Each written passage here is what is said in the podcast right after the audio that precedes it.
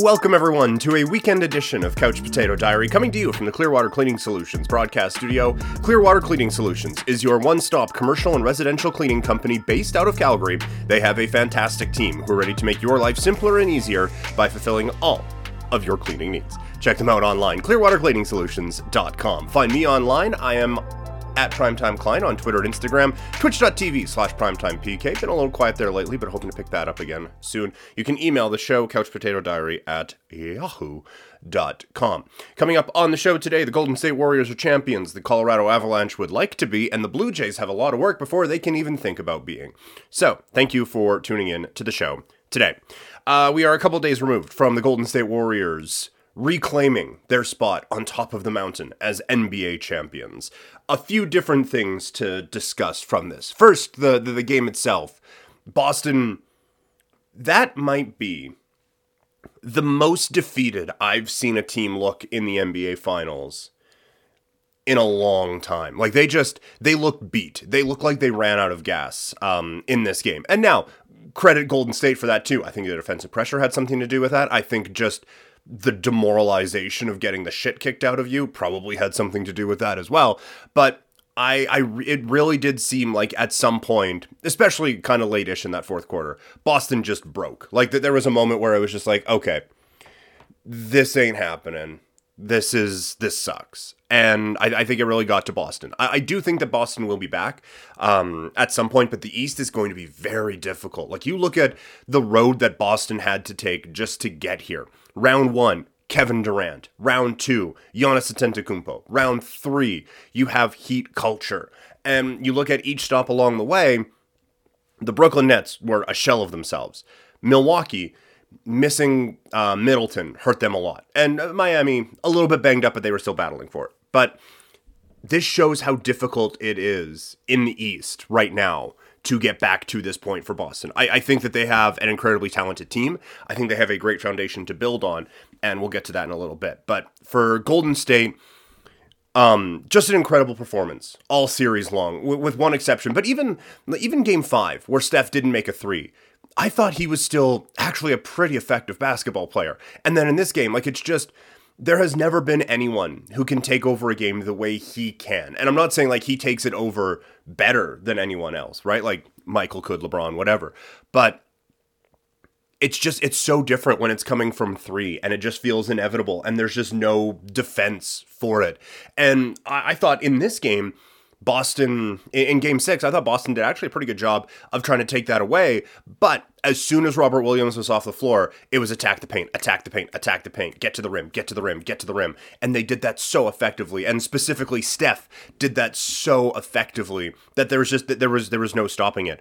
One thing I didn't like from Boston, and they pointed it out on the broadcast, Boston was just switching immediately. Like, and there was a lot of times, you go out and look at some of the ball screens that they were doing, Wiggins was just standing there. Like, I'm just going to go stand close to Steph. I'm not even going to get in anyone's way, and just switch immediately.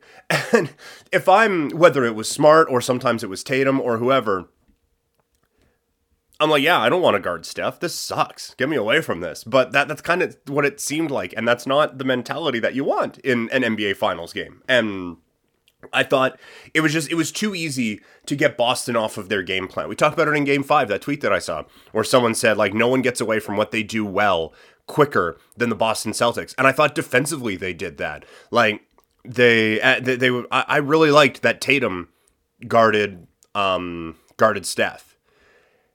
But then the second anyone came close, oh, we got to switch. It's like, well, hey, fight through what isn't even a screen. Sometimes there weren't even screens. It was just like guy walking up to him and, oh, hey, look at this. We're going to switch now. Like, that was, I thought it was just dumb. Really. It was just bad defense from Boston, from a team that's really good defensively. And that's another thing that I think we have to keep in mind with what Steph and the Warriors just did. That's one of the better defensive teams we've had in the last 15 years in the NBA. And they did that to them. Just, it really is crazy to wrap your head around. Legacy stuff, like Steph Curry has moved into another stratosphere of NBA caliber, or of all-time NBA players, sorry. Like, 4 championships, couple league MVPs, finals MVP, which like he should have had one anyway, but too many people said, give me Iguodala.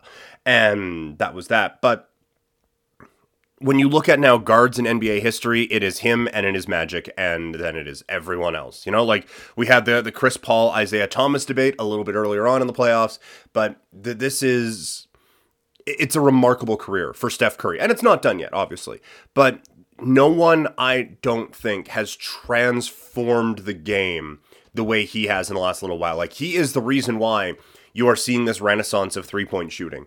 And, I mean, a lot of guys watch him too much and take too many shots from the logo and stuff like that, but he has changed the way people view effective basketball.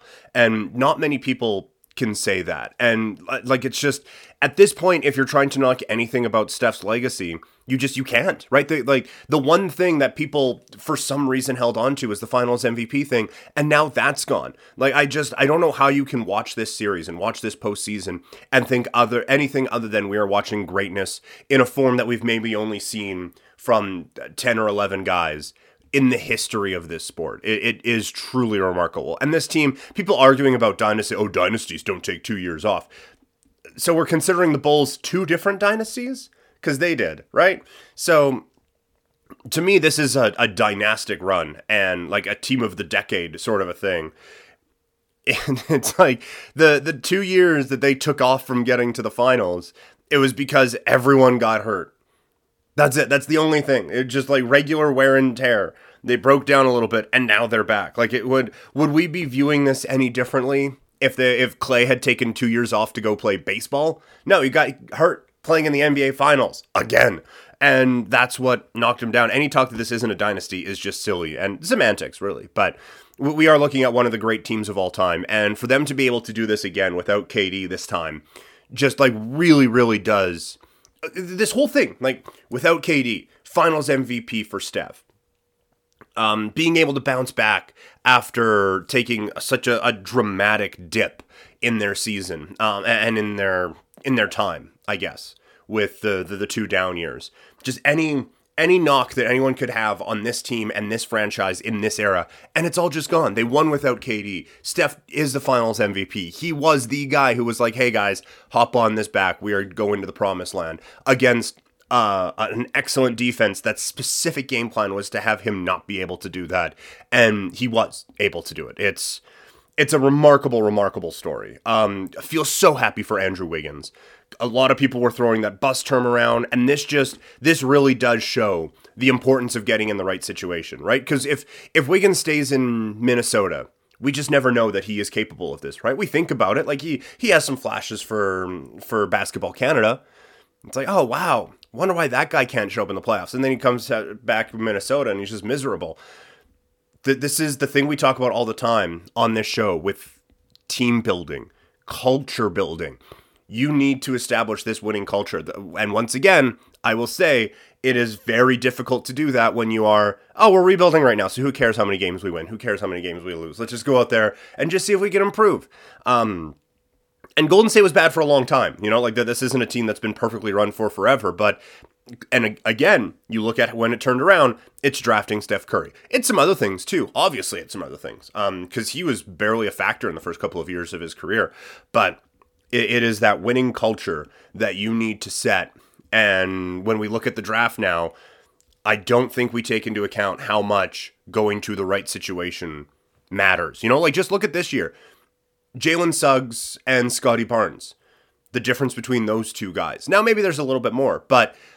If their situation flipped, if the Raptors did what the entire world thought they were going to do, and that's take Suggs at 4 and leave Scotty Barnes to Orlando at 5, neither player is the same, right? And you look at now Andrew Wiggins with Minnesota. If he gets traded to, name a team, Atlanta or whoever, like, you don't see this level of greatness out of him. You need to establish this type of a winning culture. And that's what Boston did this season. And that's why we talked about the importance of the regular season. It is all about establishing, I feel like a broken record, establishing that winning culture, establishing winning habits. Boston was able to do that in the regular season, and it got them to within 2 wins of a championship.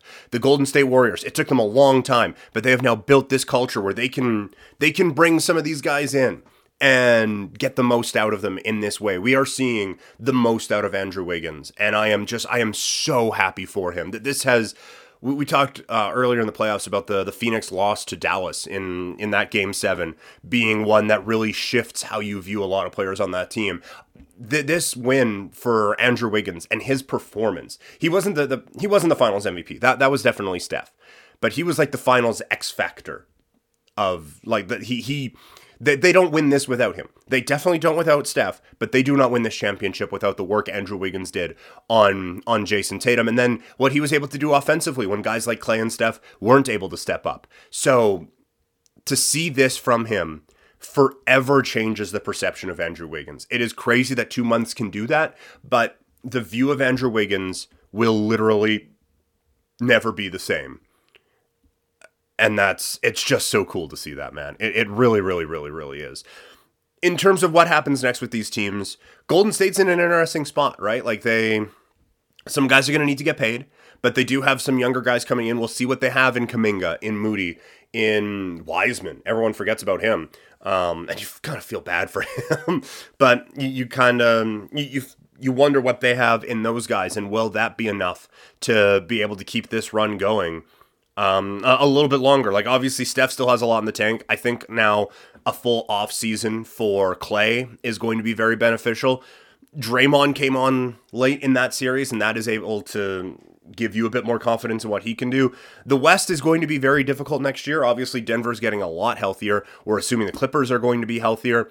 Dallas is obviously going out and making some improvements as well. The West is going to be very difficult, but people have lost a lot of money over the last decade betting against Golden State. On the Boston side, a few things let them down. Like I said, it just seemed like they were beat in this game. And that's especially toward the end. Like, that's understandable. Like, it's just, it must suck. You know, like you're up 2-1 in the series. It feels like it's over. And it is. It's just not over for you. And that has to really, really suck. But Tatum took another step this year. I think this series was great for Jaylen Brown and him taking a bit of a step. I thought, like, in terms of Q ratings or whatever, this one, Smart took a bit of a hit for me. I thought he was reckless at times. I thought he let his emotions get the better of him at times. Like, when it was going great, defensively he was awesome and he was making some big shots, but his shot selection leaves a bit to be desired, and they were bringing it up on the broadcast. He just didn't see the floor in the way you need your point guard to see the floor. Like, anytime Steph was on either Horford or Tatum, that ball needs to immediately go to that guy. Like, they needed to be attacking Steph a lot more. And that's just, I think it's a flaw in coaching. I think it's a flaw in not having a real floor general out there to take advantage of those. And if Phoenix is going to blow everything up, which who knows, but man, Chris Paul would solve a lot of what ails the Boston Celtics right now, I think, anyway. But another thing that really let this team down was their bench in the finals just was gone. You know, like, they beat Milwaukee because Grant Williams goes nuts. And they win games in this series because White goes off and Horford has big games. And just none of the depth guys stepped up. They need to address that, I think, coming up here. And again, we talk about, like, how difficult things are going to be for these teams going forward. Milwaukee's going to be healthier next year. You have to assume Brooklyn's going to figure something out. I have no idea what's going to happen in Philadelphia, but like, Toronto's probably going to get better with another year for Scotty Barnes. Miami isn't going to sit idly behind losing in Game 7 in the Eastern Conference Finals. It's going to be a very difficult road back for both of these teams, but I think it sets up such an intriguing NBA season next year. Moving on to the NHL. Talked about Game 1 on Game Over Finals. You can check that one out wherever you get podcasts. But the thing that really jumped out for me, this feels like a paradigm shift in the National Hockey League. This really does feel like this is how the sport is going to be played now.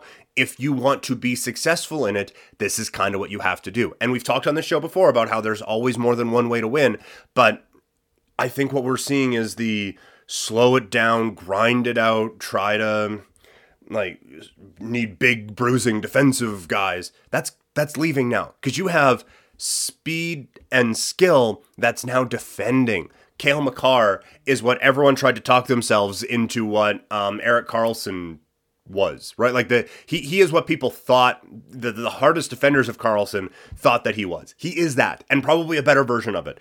The skill that he can play with, but then also how great he is defensively is remarkable. We've never seen anyone like it. And I really do think we are entering a new era for the National Hockey League in how teams are going to be built and how you have to attack. And I think we are now seeing how